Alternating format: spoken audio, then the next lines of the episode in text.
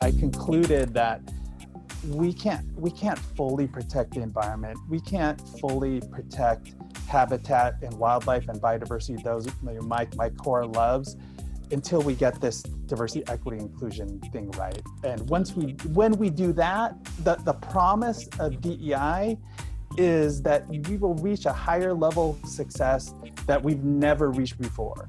Um, so when we talk about like a lot of people are talking about these visions of like what's our environment going to look like in 2050 and beyond.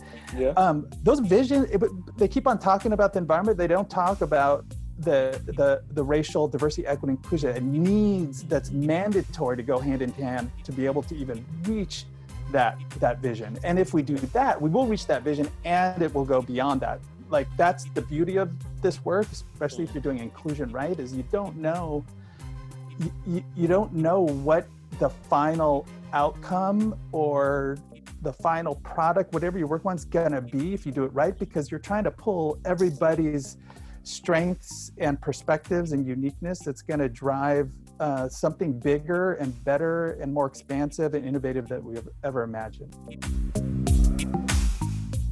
Welcome to the Heartwood Podcast, a program dedicated to sharing ideas, thoughts, and voices of respected professionals in environmental studies that care about diversity, equity, and inclusion. They all have lived and have work experiences that add to their outlook and understanding of diversity, equity, and inclusion. And we on the Heartwood Podcast are committed to sharing the voice as well as making space for others to ponder our dialogues. And on today's episode, we have Marcelo Bonta, founder of Jedi Heart stands for Justice, Equity, Diversity, and Inclusion, college graduate, diversity facilitator, and a lover of people. So sit back, relax, or continue to ride and enjoy learning how Marcelo understands diversity and how he believes that this should be not just a fundamental value, but a fundamental value for a number of agencies and different institutions. And as always, I ask you to send your thoughts and feedback to thomas.easley at yale.edu to let us know if you have ideas of speakers or future topics that we need to cover on the Heartwood podcast. Greetings, good morning, good afternoon, and good evening. Whatever time it is when you are hearing this. I am happy to be back on and up. Uh, this is Dr. Thomas Rashad Easley uh, here with the Heartwood Podcast. And uh, I definitely have a special guest. Uh, but before I introduce uh, my friend, I just want to uh, say I hope that people who are listening are safe and healthy. this is definitely a challenging and interesting time with a COVID 19. I'll let you also know seriously that you're those um, you, uh, that I know, you know, that you're in my thoughts. If you've been negatively impacted by this, uh, I definitely know of some people who who have been.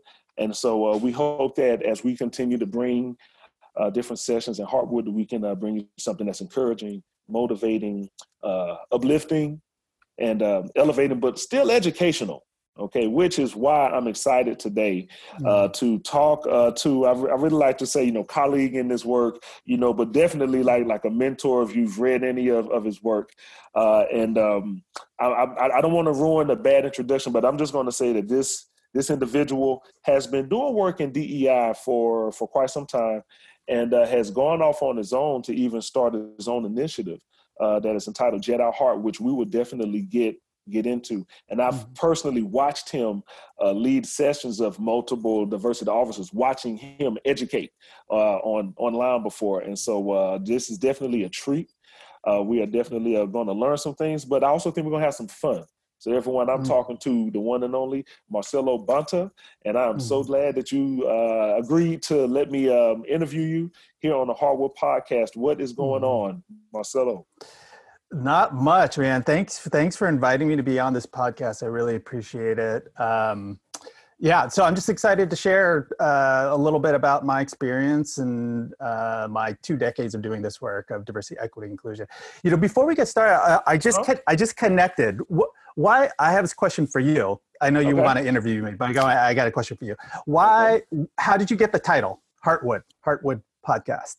Well, actually, I got to get so it's, it's really a friend of mine. Uh, his name is uh, Mark Megalos, Dr. Mark Megalos. He's at NC yeah. State, and he he uh, this is about five years ago. So he and I he served on this uh, diversity committee uh, that that I led back at NC State in the College of Natural Resources, mm-hmm. and he. You know, started saying like he saw a couple of my videos, you know, like my music videos, and he saw a couple of my interviews on television. Mm-hmm. And he said, "You know what, Thomas? Because uh, and podcasting was really starting to get big at that time. Yeah. You know, just like 2015. He said, yeah. Thomas, you know, I think we should have a, a, podcast, and you know, and you should be the host. And I thought, okay. He said, mm-hmm. he's a forester too, just like me. And he was like, got it, I think, got it. you know, he said, I think we should call it the Heartwood Podcast. Yeah. And I said, you might mean the dead part of the tree? You know, like, you know, and he was like, well, no, it's more a play on words. Yeah. You know, it's like, you know, actually, you know, like using it and saying that maybe, uh, you know, well, actually, that's all he said. It's a play on words. And then I, mm-hmm. Over the years, thought about, okay, we're going to deal with the intersections, you know, of where diversity, equity, inclusion, maybe even access, uh, you know, intersects with you know, for me, I'll say forestry, but environmental mm. science, environmental movements, environmental justice, could be fisheries and wildlife, natural mm-hmm. resources, parks and recreation. You know, all of these fields that are, um, you know, I, I, use a federal term that uh, uh, where it's very underrepresented. You know, yeah. but these uh, spaces are also, if you look at our back, you know, like our backgrounds and our histories, we have a lot mm. of um, ancestral connection. And so that's what I like to say. It's uh, it's the, uh, it, these other fields to intersect with those other parts of people and then mm-hmm. how do they mm-hmm. bring that into their work you know so i've mm-hmm. had people like uh, chris webby you know who's an actual um, um, internationally known hip-hop artist here mm-hmm. uh, my own supervisor the dean of the school of uh, forestry and environmental studies soon to be the school of mm-hmm. environment indy burke um, uh, and uh, we, we will have the interview up soon once we get back to work but we also had the planet walker dr john francis on here so mm. you know, so, mm. so so so we've had you know, so that's why it's great to have you on here because we just had amazing leaders in this work, yeah. and uh, you know, mm. in this field, and uh, you know, from multiple backgrounds. And so mm. the Heartwood podcast, I think, kind of encompasses that to say call it Heartwood. Well, I, I, I, feel really honored uh, to be on here, so I appreciate it. So I was just making the connection: Heartwood podcast, and then my my blog slash business Jedi Heart. So mm. I was just mm. started making the heart connection. Yep. Oh, that's right. Hey, two hearts come together. That's, that's, that's right. Hey, that's yes. Right. Oh, that's, that's smooth. Right, that's oh, right. man, see, look at that. Totally smooth. Come on, see, you can tell it's been a minute since I've done the interview. You done already got me on my thing. See, you already. You already did it. Yeah. yeah. Well, you know, uh, Marcel, I mean, I'm, I'm really happy to, to have you on because, um, you know, I'll admit, like, I, uh, you know, I, am the assistant dean um, uh, for community and inclusion at the Yale School of Forestry mm-hmm. and Environmental Studies, and I know that you mm-hmm. have a Yale connection that maybe we'll talk about. Um, yeah, yeah. You know, but being that you help people do this work, that to me, I see you more as a sage, more as a resource, mm-hmm. you know, to mm-hmm. come to. And so I, I really would like to learn a little bit more about you in this interview too, as well as learn from you.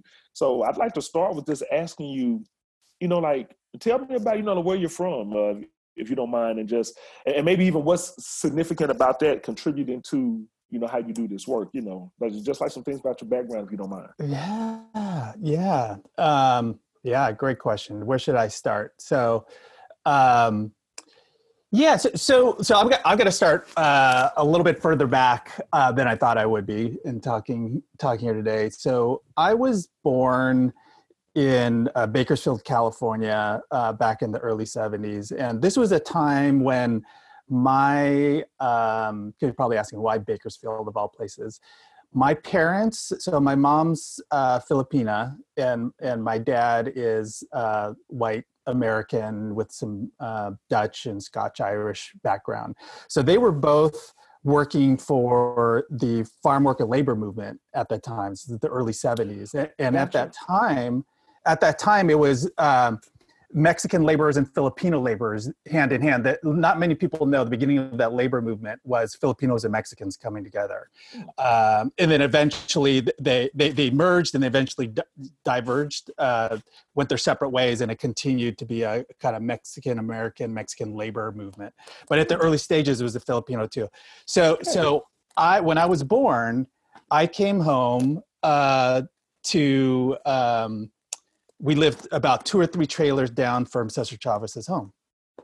So I would like to think, yeah, yeah. I don't remember anything though. I, we we moved when I was a year and a half, right when I could start remembering things, but I don't remember anything. Mm-hmm. But okay. I'd like to think I like to think that I, uh, through osmosis, I absorb absorb some social justice and uh, advocate uh, advocacy, social advocacy type of uh, piece to my work.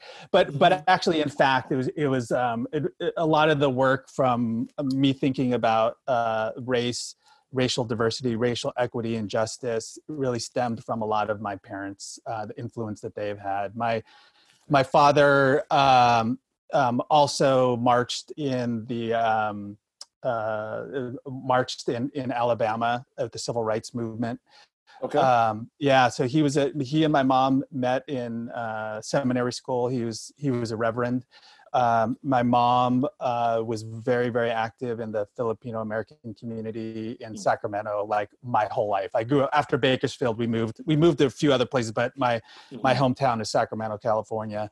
Okay. Um, so so I was surrounded by that uh, my whole life. And then while that was happening, while my mm-hmm. family life was kind of social justice oriented, mm-hmm. I um, and racial justice oriented, Mm-hmm. um, I had this deep love for the environment, especially wildlife and in, in habitat. Like I would spend hours on days, like like my when I say I go out and I'm going to go out and play. Mm-hmm. When I was younger, I would go like pick up rocks, stare at ants and pill bugs, and watch you know the roly polies roll up and unroll. I'd mm. I'd stare at squirrels. Um, it was yeah, the backyard. Um, the backyard was my my my window to nature. So that's that's kind of where two of my interests kind of merged uh, around uh, habitat, wildlife conservation, and then social justice. And I did I didn't really know that that's how later on in life my career was going to unfold. Um, okay. I always thought, hey, I'm gonna I'm gonna go protect the environment. I'm gonna go work on biodiversity uh, conservation, which is where I got my advanced degree, and I'm just gonna hang out with wildlife and and hopefully get paid to monitor them and just stare at them and take notes, right?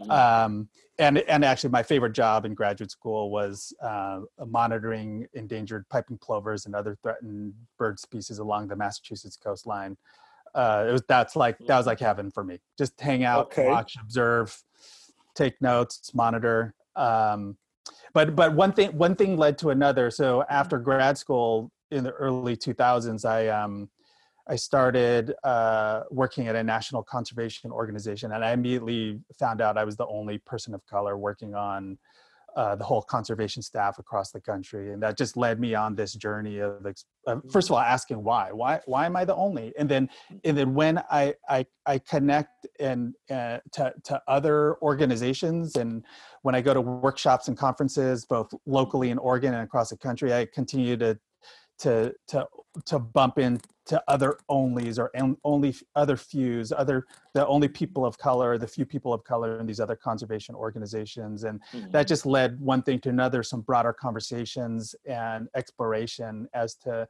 as to continue asking why this happening what can we do? And, and it wasn't it wasn't a, a new or novel thing or concern when i got into the movement. It was just an mm-hmm. ongoing conversation and observation from some white people and people of color. What's going on with our movement? Why aren't we more racially diverse and so um, after after that my stint at that organization in 2004 i left and with this idea um, or this actually I wasn't fully committed yet because I was still exploring, but um, mm-hmm. I, I, concluded that we can't we can't fully protect the environment. We can't fully protect habitat and wildlife and biodiversity. Those my my core loves until we get this diversity, equity, inclusion thing right. And once we mm-hmm. when we do that, the the promise of DEI mm-hmm. is that we will reach a higher level of success that we've never reached before Hmm. Um, so, so when we talk about like a lot of people are talking about these visions of like what's our environment going to look like in 2050 and beyond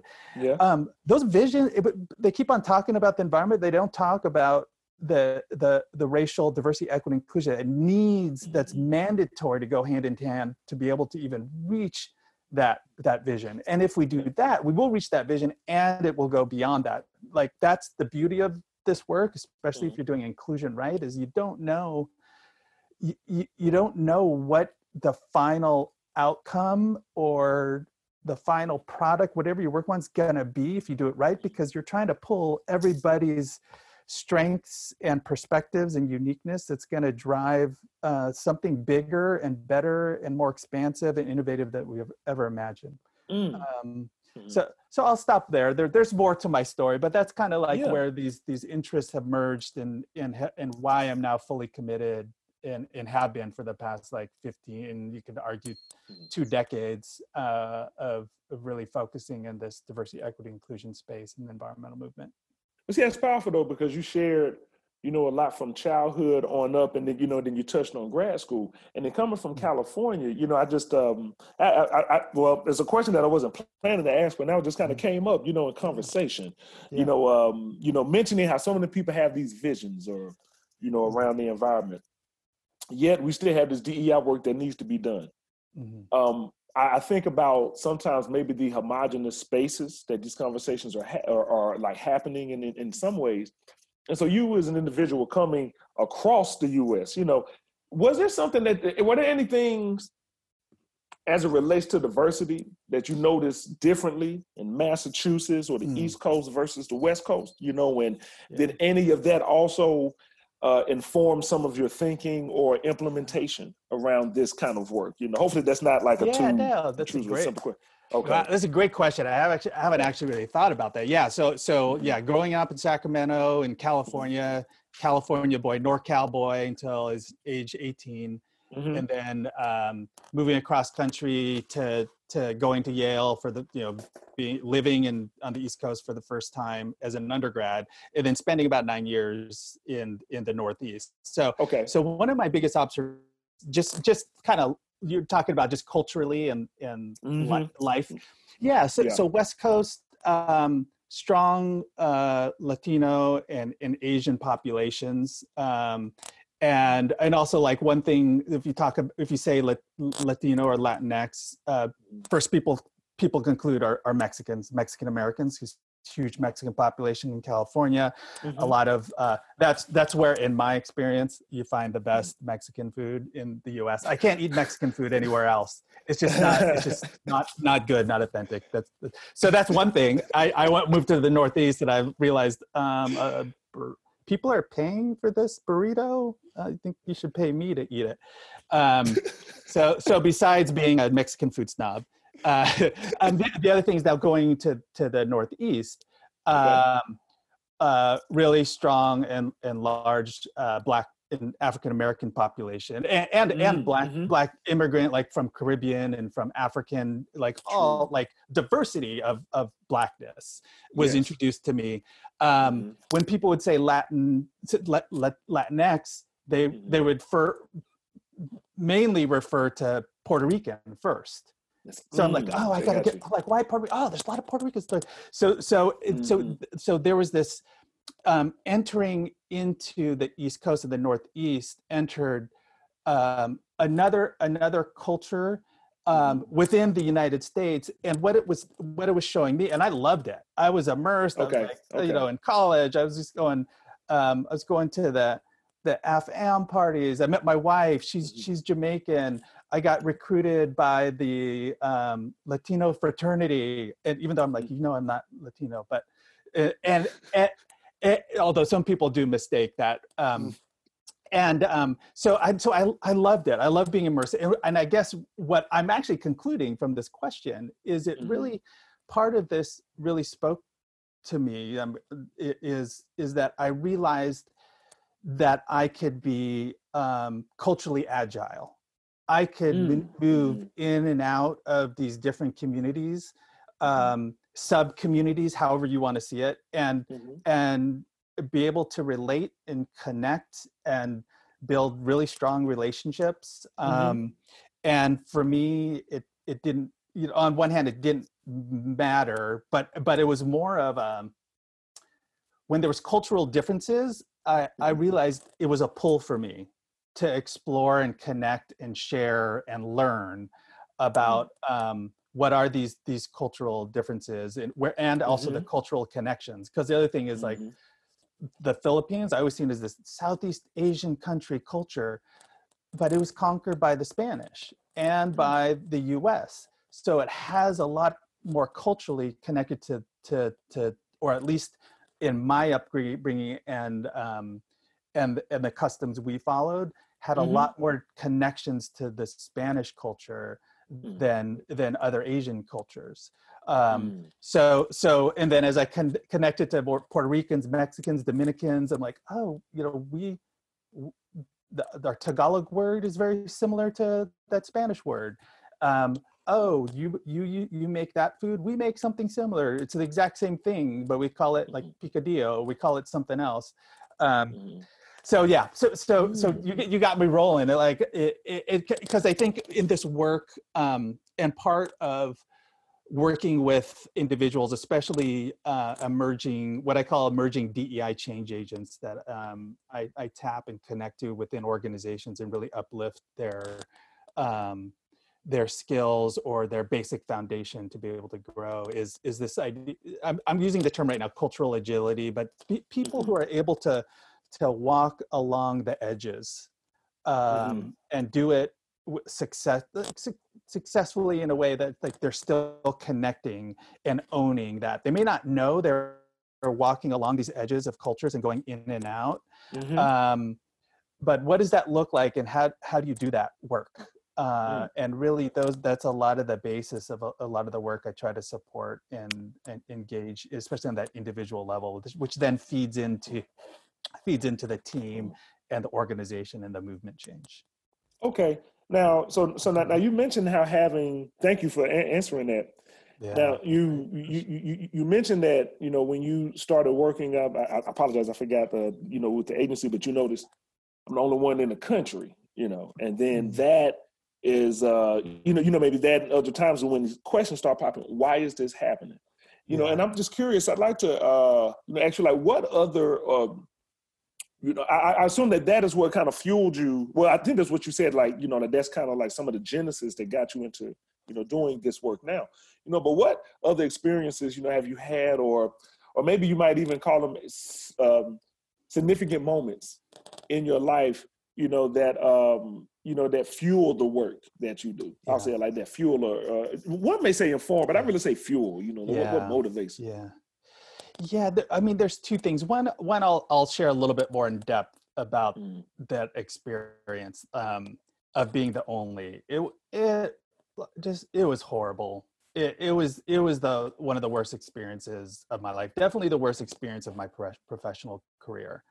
Um and you know it because i it was it was something i was young and, and, and also what i call a dei baby I, I, was young in terms of diversity equity inclusion i had these feelings i know i knew what i was feeling was like what how i was being treated was wrong but i didn't know i didn't have the language or the mindset or wherewithal to understand what that was and to put it into words Mm-hmm. Um, and that was really frustrating. And I know, and, and and one thing in this work that I do is I I I, I try I try to help support people and develop in to grow into um, that that pathway of getting to that next stage of being able to be able to claim and understand what's going on with me and around me and be able to talk about it.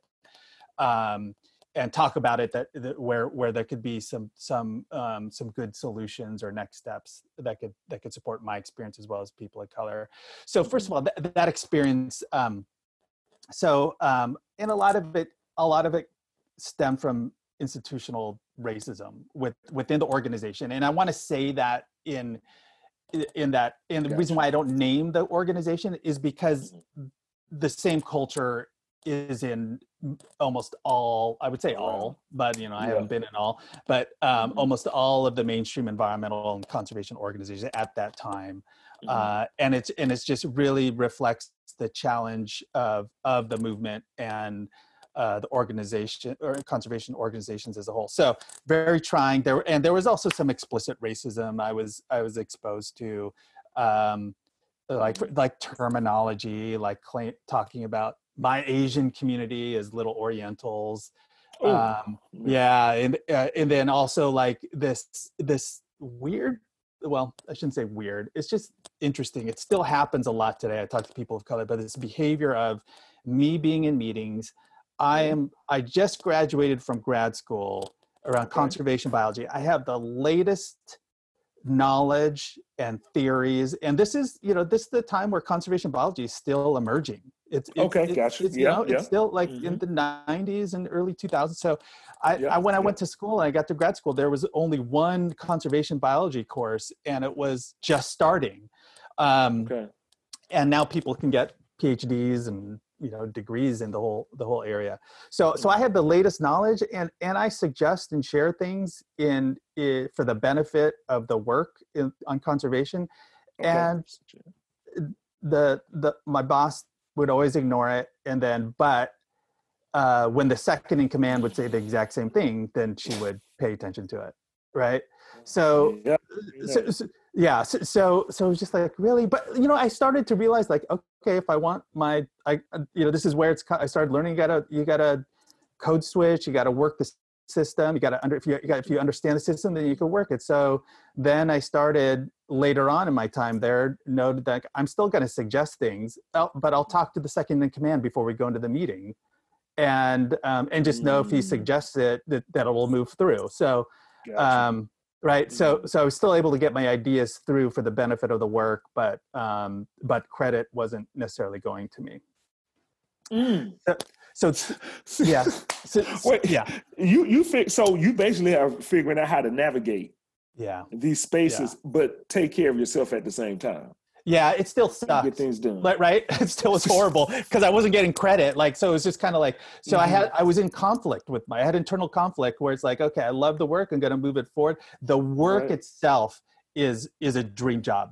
Like I would, mm-hmm. I, I wouldn't want to do anything else at that time. Coming out of grad school, the work itself was a dream this the work the office culture was was a nightmare. So, so, i wasn't getting what i needed especially as a young person trying to na- make a name for himself in the in the whole um, movement i wasn't getting any mm-hmm. credit and um, and and that and there was other things going on with with my boss that um, that uh, just other leadership it, styles that I had real conflict with, which also, I mean, it also gets into the inclusion or exclusion way way of doing doing things. So, so, so I wanted to share like this experience of being the only person of color. Really, that that initially was a mm-hmm. strong, really, really strong driving force to um, because I'm just like uh, this is a horrible experience and i'm bumping into other people of color who have mm. similarly bad experience not all but eh, but similarly bad or even worse some better some worse than mine mm. and that's wrong that should not happen. And on a on a personal level in terms of treating people of color that way that shouldn't happen. And then and then it's just it's, it's such an irresponsible way of doing things if you're trying to protect the environment. Like why do mm, you treat some certain people some way and not? And you know and you're investing in the skill and talent of these individuals as they come in and you're not utilizing them or uplifting them to their full potential so you're mm. hurting your own mission by doing that as well, right? Mm. So, um, oh. mm-hmm. so, so, so there's, so, th- so that's that piece. That was a driving force, but I'm able to talk about it now as I look back, and I, I continually analyze and pull things out. But mm-hmm. at that time, I was just like, uh, like that's how I was. Uh, that's how I was. Uh, uh, uh mm. You know, I felt it. I didn't know how to say anything. So that was yeah. one driving force and then and then the second driving force experience was mm-hmm. um, right around that time um, like in 2003 my first daughter was born okay. um, and then 2006 my second mm-hmm. daughter was born mm-hmm. and me as as a like i was so giddy with um, um raising these new new new new entities in my life these new new new life forms these new children these new mm-hmm. new people and, and, really getting the opportunity like how, how, how could i be a green dad mm. right and expose them to the outdoors and um, and hiking so so one thing um, i found was first of all is that my my daughters are really um, into and connected to like anything green or like they were just soaking it up uh, and our favorite thing to do as a family is to hike. To just just to go and hike. Okay. Ever since the kids were little, and even now. Um, so so this let so so that that experience my children led me uh, you know like for me a, a, lot of other parents when all of a sudden you know life shifts when you have like especially your first child and you start mm-hmm. thinking differently oh my gosh like it's not just about me or just me and my spouse or it's it's now someone actually depends on me mm-hmm.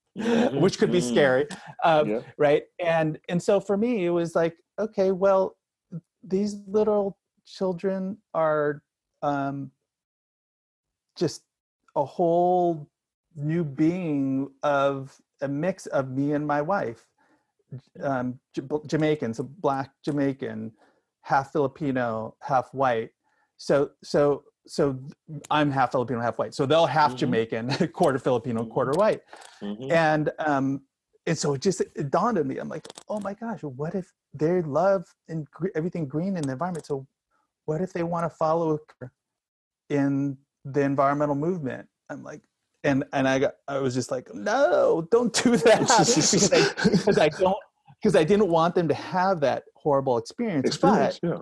Yeah, but then I, but then I'm like, that's that's horrible. I shouldn't mm-hmm. be you know not encouraging them to do it. I should mm-hmm. be encouraging them. So what is my role as a parent? And my role as a parent is trying to set them up for success in the future. So to set them up for success in the future, that mm-hmm. means I got to do my darndest to support and advance the environmental movement to get to this whole nother level and stage. So so it created this another sense of urgency.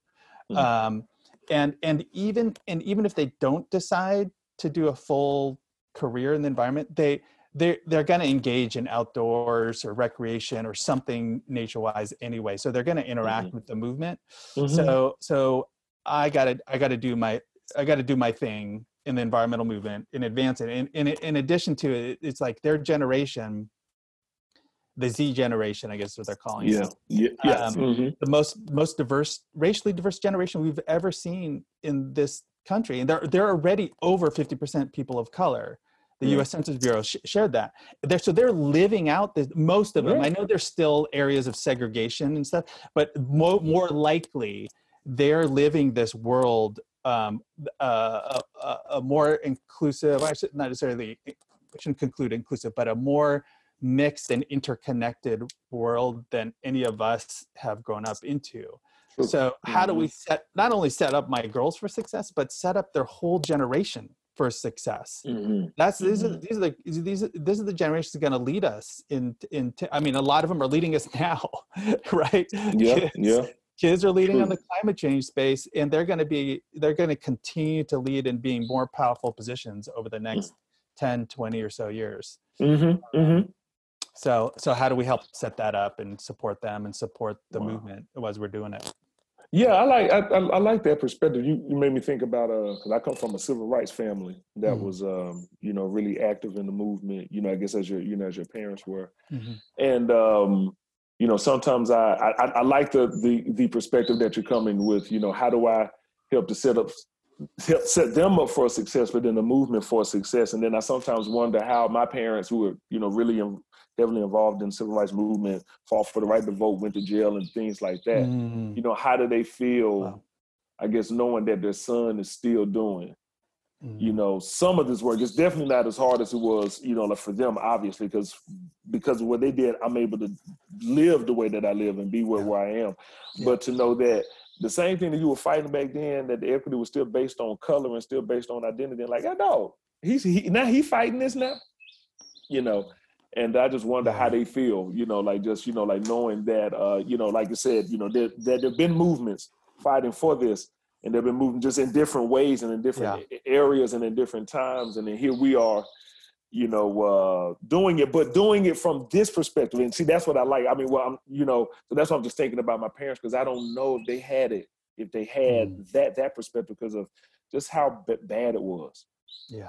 You know, yeah. back then, you know, because um, yeah. I feel like they more so tried to, pre- and I know you're, you're doing it too, so I'm not saying that you're not. I'm just, yeah. it was more of a protection for me.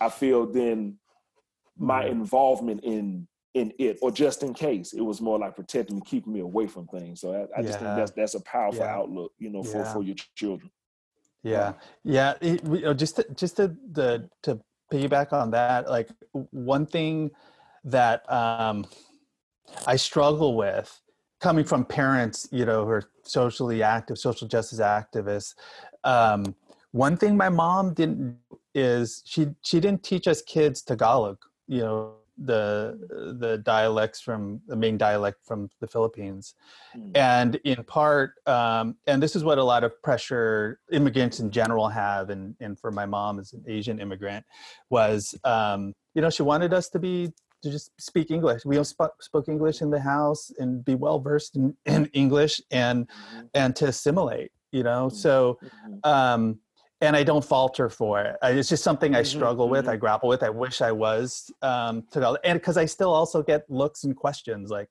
like sometimes white people are talking to me in Tagalog. They they've learned it. I'm like, I'm sorry, I don't I don't I know a few words. I don't I'm not well versed in it right gotcha. um yeah yeah yeah so, so just so, you know one of those internal things you know that that we struggle with as as as uh, a lot of people of color these tension points that that we need to, that we struggle with of mm-hmm. fitting in not fitting in why things happened um um yeah it you know and it, one one thing i want to also follow up with you on is like like mm-hmm. one thing the the um the one thing I'm really grateful uh, for, and the benefit we have for our generation is, mm.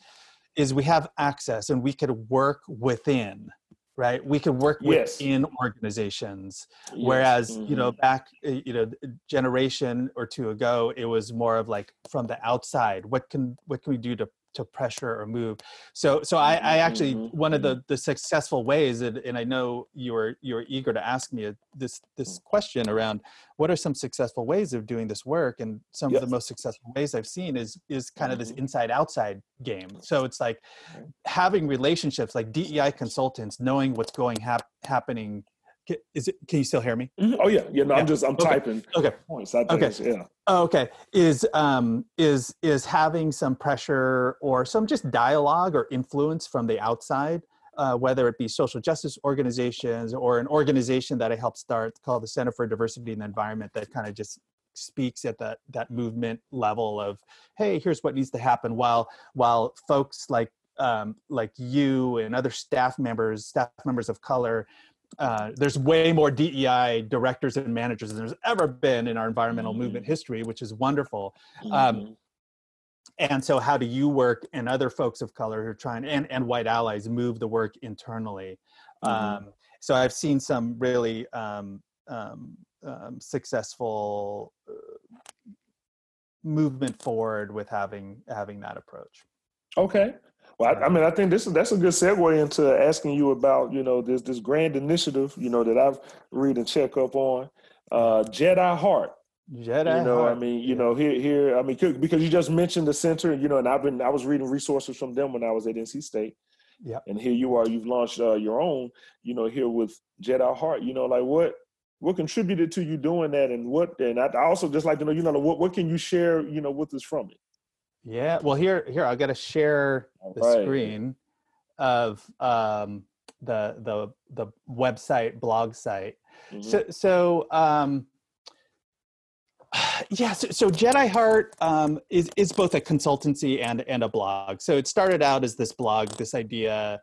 Uh, that continued to emerge. Um, a lot of things. Uh, I'm really spiritual, and um, I'm a Christian, so I do a lot of um, listening prayer and just want to follow what God has planned for me. And just mm-hmm. let you know, like, I wouldn't be doing this work if God didn't lead me in this way. I fought it. I had my Jonah moment where I'm like, mm-hmm. no, I don't want to start an organization. I don't want to do DEI work. Right. I just, yeah, I just want to, I just want to hang out. I just want to hang out with piping plovers and cougars and wolves.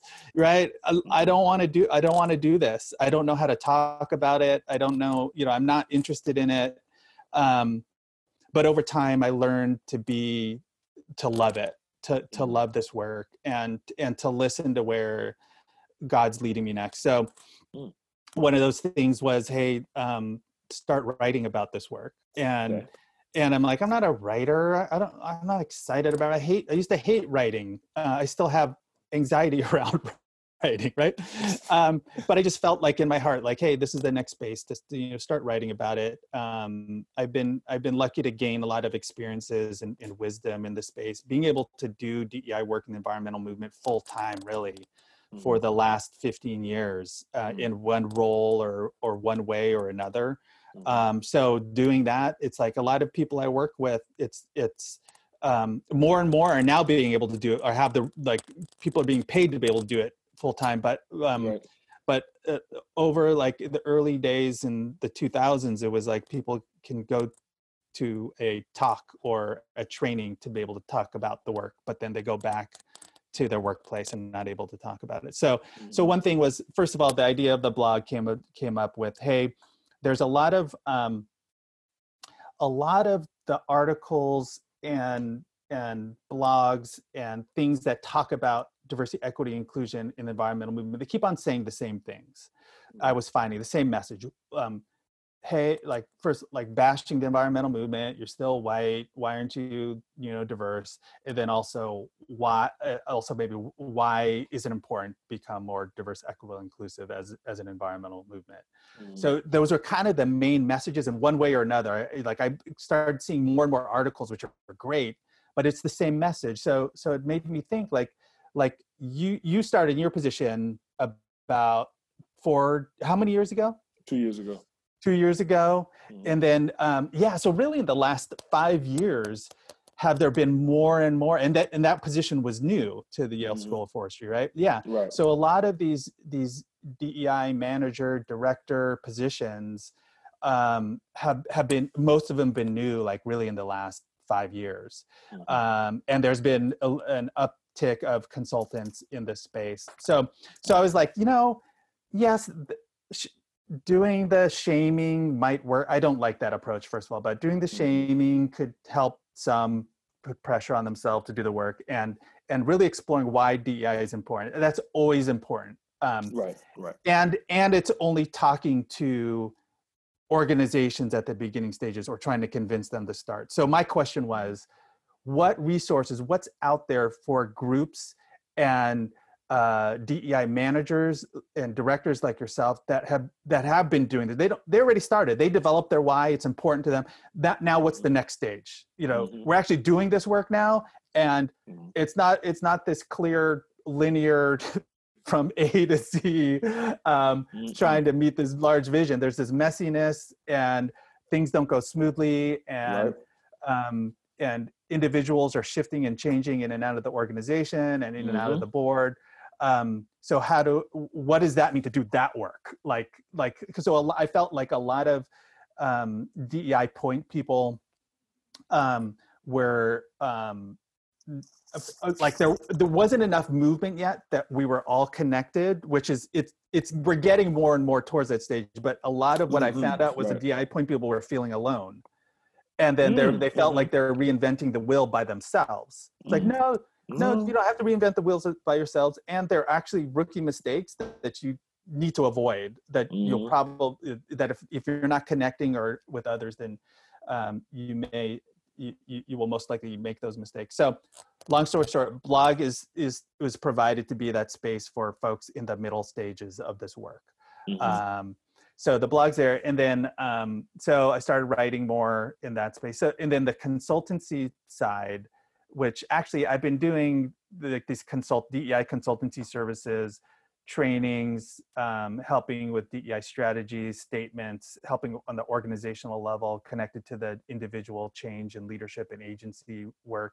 I've been doing mm-hmm. that in one role or another for the past 15 years from okay. um, helping start an organization called the Center for Diversity and Environment, where a lot mm-hmm. of that work is done, and it's being led by this awesome person named Ketha Gonzalez, who I, I worked hand in hand with for five years. Mm-hmm. Um, I also started the Environmental Professionals of Color Network uh, in about 2005 part yeah. of it was a selfish reason because I was like, I need to, ha- I need to hang out with POC. So how, how do I make it official? We keep on bumping into each other and say we're going to meet, but we never meet. So going to make a time and place. It started out in Portland, but then now it's expanded uh, more right. across the uh-huh. country. Um, so, so, and then I also had, I had a short stint as a funder helping start uh, um, a new environmental program with equity as its focus. Mm-hmm. Then, and then I had a short stint also as, as a, at a um, a national firm, the Raben Group. They're the ones who launched Green 2.0. So, so, so the the consultancy itself is a culmination of all these experiences wrapped in, and, and the blog itself, all these experiences mm-hmm. that I've had um, wrapped into um, helping support where we need to go next and helping support others around where they need to go next. Um, mm-hmm. So uh, yeah, so those are a lot of my services, and I give I, I like to work at that movement level too, as well as the mm-hmm. organizational and individual, where it's helping. I like to always see what's going on around the movement, so I could share and let people know what's going on, just like what's going on with the in the time of coronavirus and COVID nineteen, what's going on mm-hmm. with the DEI work. Um, and in short, what I'm finding is is it's still moving forward, which is wonderful because some I was afraid of some places um, uh, letting it go, letting it go because they don't see it as integral to their work. Uh, mm-hmm. Which I actually saw in in 2008 when uh, our economy oh, recession. Yeah, yeah, the DEI start, went away for a lot of environmental organizations. So, mm-hmm. so that's one piece of good news. But it looks differently. It looks different, and it should. You know, mm-hmm. the way DEI should should be. It should um, be able to flex and shift and, and change depending on what's going on externally uh, to the organization as well as internally. Hmm. Um, so that's kind of that's where Jedi Heart is, um, and and and the and the name coming back to because it's Heart, Heartwood. Um, mm-hmm. You know, my tagline is is it's navigating justice, equity, diversity, diversity, and inclusion with love, and the heart connects to that love piece, and mm-hmm. um, and I just want to share that anytime I have intentionally or reminded myself to include love in this work, mm-hmm. I've found breakthroughs and have advanced 100% of the time. It's, it's never yep, failed yep. for me. What's mm-hmm. when it fails is when I don't, and I start mm-hmm. getting immersed in you know my own ego or what you should be doing and judgment. Um, mm-hmm. But it's when I take a step back and say like, okay, I need to love and bring love into this space, into this relationship, even mm-hmm. into this conversation with someone that may be making some missteps and from there is where I, have always seen moving forward so so that's kind of the basis of why it's called jedi heart and ah. mention around love yeah I, I, I think he just uh, dropped the mic, uh, everyone. Um, I think uh, that's that's uh, that's that's an affirmative. So I just want to mm-hmm. let you all know that because you just answered the rest of the questions that I had. I, I can just say love. you just answer any question, I'll say love. Love. The answer is love. The answer is or, love. Or when things go wrong, the answer is when there's no love. hey, as a person of the same faith, I definitely uh, uh agree because I think that that's. Uh, I tell people uh, you know, often when they ask me why I do the work, that's exactly why I say I do it. I said, that's the only way I can tell you. And I said, because I just know that I bring love to the environment. Yeah. And I was like, and even though some may feel that's an oversimplification, I said, I tell you, that's really all I'm doing. I was like, how else can I sit here and engage with you, knowing that a lot of people willingly don't want to do this, or mm-hmm. they're unaware of their own um, you know, how they're complicit or they're aware, they just don't want it to change for them. Mm-hmm. Then I go, how do you, and when you see it, you know, when you watch it, you like, how else could I sit here and work with you if I if I wasn't doing it? You, you, yeah. you know, I gotta love, you know, and then, and then if my ego's not in it, you know, as you said, and I'm either taking hits every so often, but not all the time, you know, because we can get smooth to dodge it. Yeah. But I'm here, I see it coming, and the fact that you and you look at me, look at you, going, I know what you're getting ready to do. you know, and and and I feel like you, like I said, after doing this for mm-hmm. like you know two decades, that that, that is how I feel. I feel like now we can. Mm-hmm. I think through love, your uh, you know how they say hindsight's twenty twenty.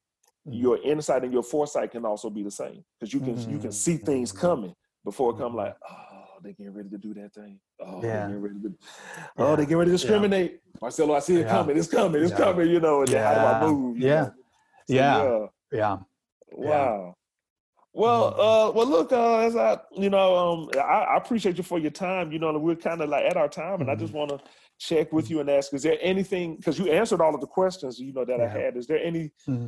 final, um, you know, uh, you know, thing that you would like us to, you yeah. know, go home with? You know, the the founder of Jedi Heart, everyone, you know, yeah. who does it through love. You know, how is something you'd like for us to have? Yeah. Um, well, well, one one thing I, I just want to give a quick uh, shout out to if you saw on the JediHeart.com uh, homepage is, is a um, report uh, that I recently wrote within the last end of last year called "Transforming a Movement: How Foundation, Foundations Can Support Effective Diversity, Equity, Inclusion, Capacity Building."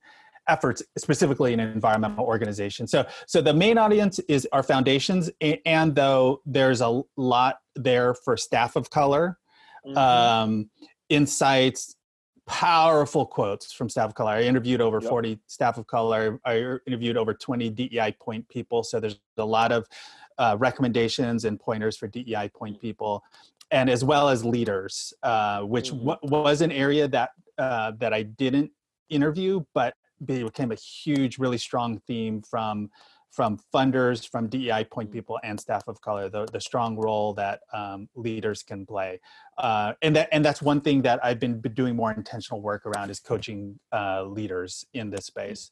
Mhm. Um, so I just want to give a shout out for that um, be, for that uh, report. Um, and speaking of my daughter, she did the artwork on the on the cover. Oh, good uh, job. Oh, wow. Yeah, and it's actually it's actually her that's looking out into the distance. Um, oh, yeah. So you know, here, just I'll just show you real quick. Yeah. Um, because I, I gotta you gotta brag about you know you gotta brag about you always your, got to your children. Yeah. So yeah, so this is her. her- It was her first uh, kind of digital kind of. She's she's really this beautiful artist, and she mainly does um, um, faces. And this is her first time she actually did a digital, and it's just ridiculous. It's so good. I love it. Um, yes. yeah, Oh, So- good, good, good job, leader. yeah. I'm trying to see if I can use any of these uh reactions. Yeah, there we go. Yeah, I just I just I just put up the you know thumbs up. Yes. Nice, nice. yes. Um, wow. Yes. So, um, so I want to give a shout out for that. There's a lot, lot of, lot of information there. So I encourage people to, to, to tap And- into that, and also give. And I've used it too, just to let you know. I've read it and used it, so I can attest that it's it's actually helpful. People, yeah. Uh, you know, you can apply it. It even gives you, yeah. I, I, definitely like a lot of the quotes because really, to me, it's people telling you their experience. Like I said, you can see things coming now. Like after reading this. Yeah and there's and there's data in there. So so to support mhm. for the people who need data to to say, to hey, justify people of color are having a bad experience. Okay, here's some data to show you that they are right. Right. Um, right. I'm so, not making um, this up. Yeah. So um, Mhm. yeah. So I wanted to share that, and then you actually, I think you asked me kind of like, what are some words of wisdom or some things to to share as we close out. Um, Mhm. You know, I, first, yeah, I just want to remind people that that uh, the, the love piece, and you can build skills around love, especially this agape love, which is love your enemy. That's a hard thing to do, and Mhm. and um, and a lot of that, a lot of that is demonstrating and showing your love through behaviors, because it's hard to bring an emotional love, right? Mhm. To like, right. I don't right. love this person who's mistreating me, but I Mhm. could love, I could make them feel loved by doing like listening, giving quality time, Mhm. um, really listening to see what's at the heart of the matter. The words may not be fully there or fully formed or maybe offensive, but internally, it, Mhm. but they just don't have the wherewithal or the um, the skills to be able to talk about what they might be feeling. So how can I connect to that that inner space in a way that I'm Mhm. showing them and I see them and I hear them and I hear their Mhm. struggle and I'm going to support them. Um, Mhm. So so you know that's one thing. And then um you know one of, one of my favorite sayings in actually I have, a couple favorite sayings but one of my favorite sayings is um it's an african proverb it's really applicable to this work. Um it says if you want to go fast go alone. Mhm. if you want to go for go far go together. far, go and it's so applicable to this work. It's like if you go off on your own and do this work like especially as an individual in an organization Mhm. you may grow individually, but the organization isn't there with you. So, um, how do we slow down, move forward with our arms wrapped wide, as Muhammad Ali's uh, quote is, "Is me, Me, we. we." Right? Yeah. How, how are we? How how do I do my work, and who am I in this work, and how am I interconnected with the we, as we Mhm. move move forward? And and there's so Mhm. many things we could bring that's interconnected with nature and ecosystems that are, are all interconnected and why they're higher productive is and why there's biodiversity is is there needs to be a diversity to to have these healthy ecosystems when there's monocultures it's not uh, it's not healthy and it's it's the Right. same thing with our movement so if if we Mhm. found some success with a mainly a monoculture over the Mhm. years Mhm.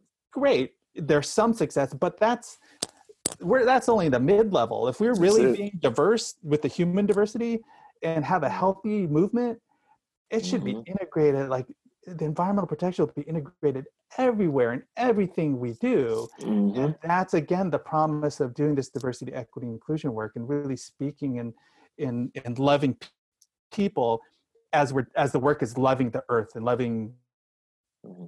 we bring that love more holistically and we're gonna mm-hmm. we're gonna see and achieve way more than we've ever dreamed of oh yes mm-hmm. All right well i believe that i agree with that and i want to thank you for your time today mm-hmm. uh, thank you for uh, you know for for the education you know the life lessons and for also opening up you know and mm-hmm. sharing uh, you know some things about yourself and everyone uh, as you're listening you know as, as i said i know it's definitely a challenging time that we're in but we're going to continue to you know uh, provide uh, you know some uplifting um, engagements and and i think that marcelo was definitely uh, my uh, an ultimate example in uh, you know our first time you know doing this so mm-hmm. i thank you for your time leader thank you for Thank for your you. you know your energy and your willingness to you know continue to do this work yeah this just want to give you a big big props and big thank you, Dr. Easley. I really, really, really appreciate you bringing me on. It's a great, great work, and continue to do the the incredible work with the Heart, Heartwood podcast. I'll be I'll, I'll be tuning in for for future future future. Um, I was going to curse. I don't want to curse. Future awesome people. uh, um, uh, uh, uh, yeah. future awesome people who are on the on the on the um, podcast. Appreciate so it. Thank, thanks for being part of that number of future awesome people. Yes. all right, everyone. Well, we'll be back with you all soon. And uh, you all take care and give care as well.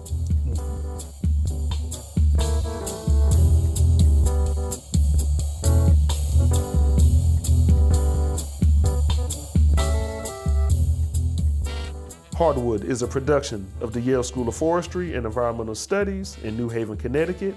Our producer, engineer, and editor is Chris Perkins, a joint degree student between both the Yale School of Forestry and Environmental Studies as well as the Yale School of Management, where he is getting a Master's of Environmental Management and a Master's in Business Administration. I am Thomas Richard Easley. We'll see you next time. Thank you.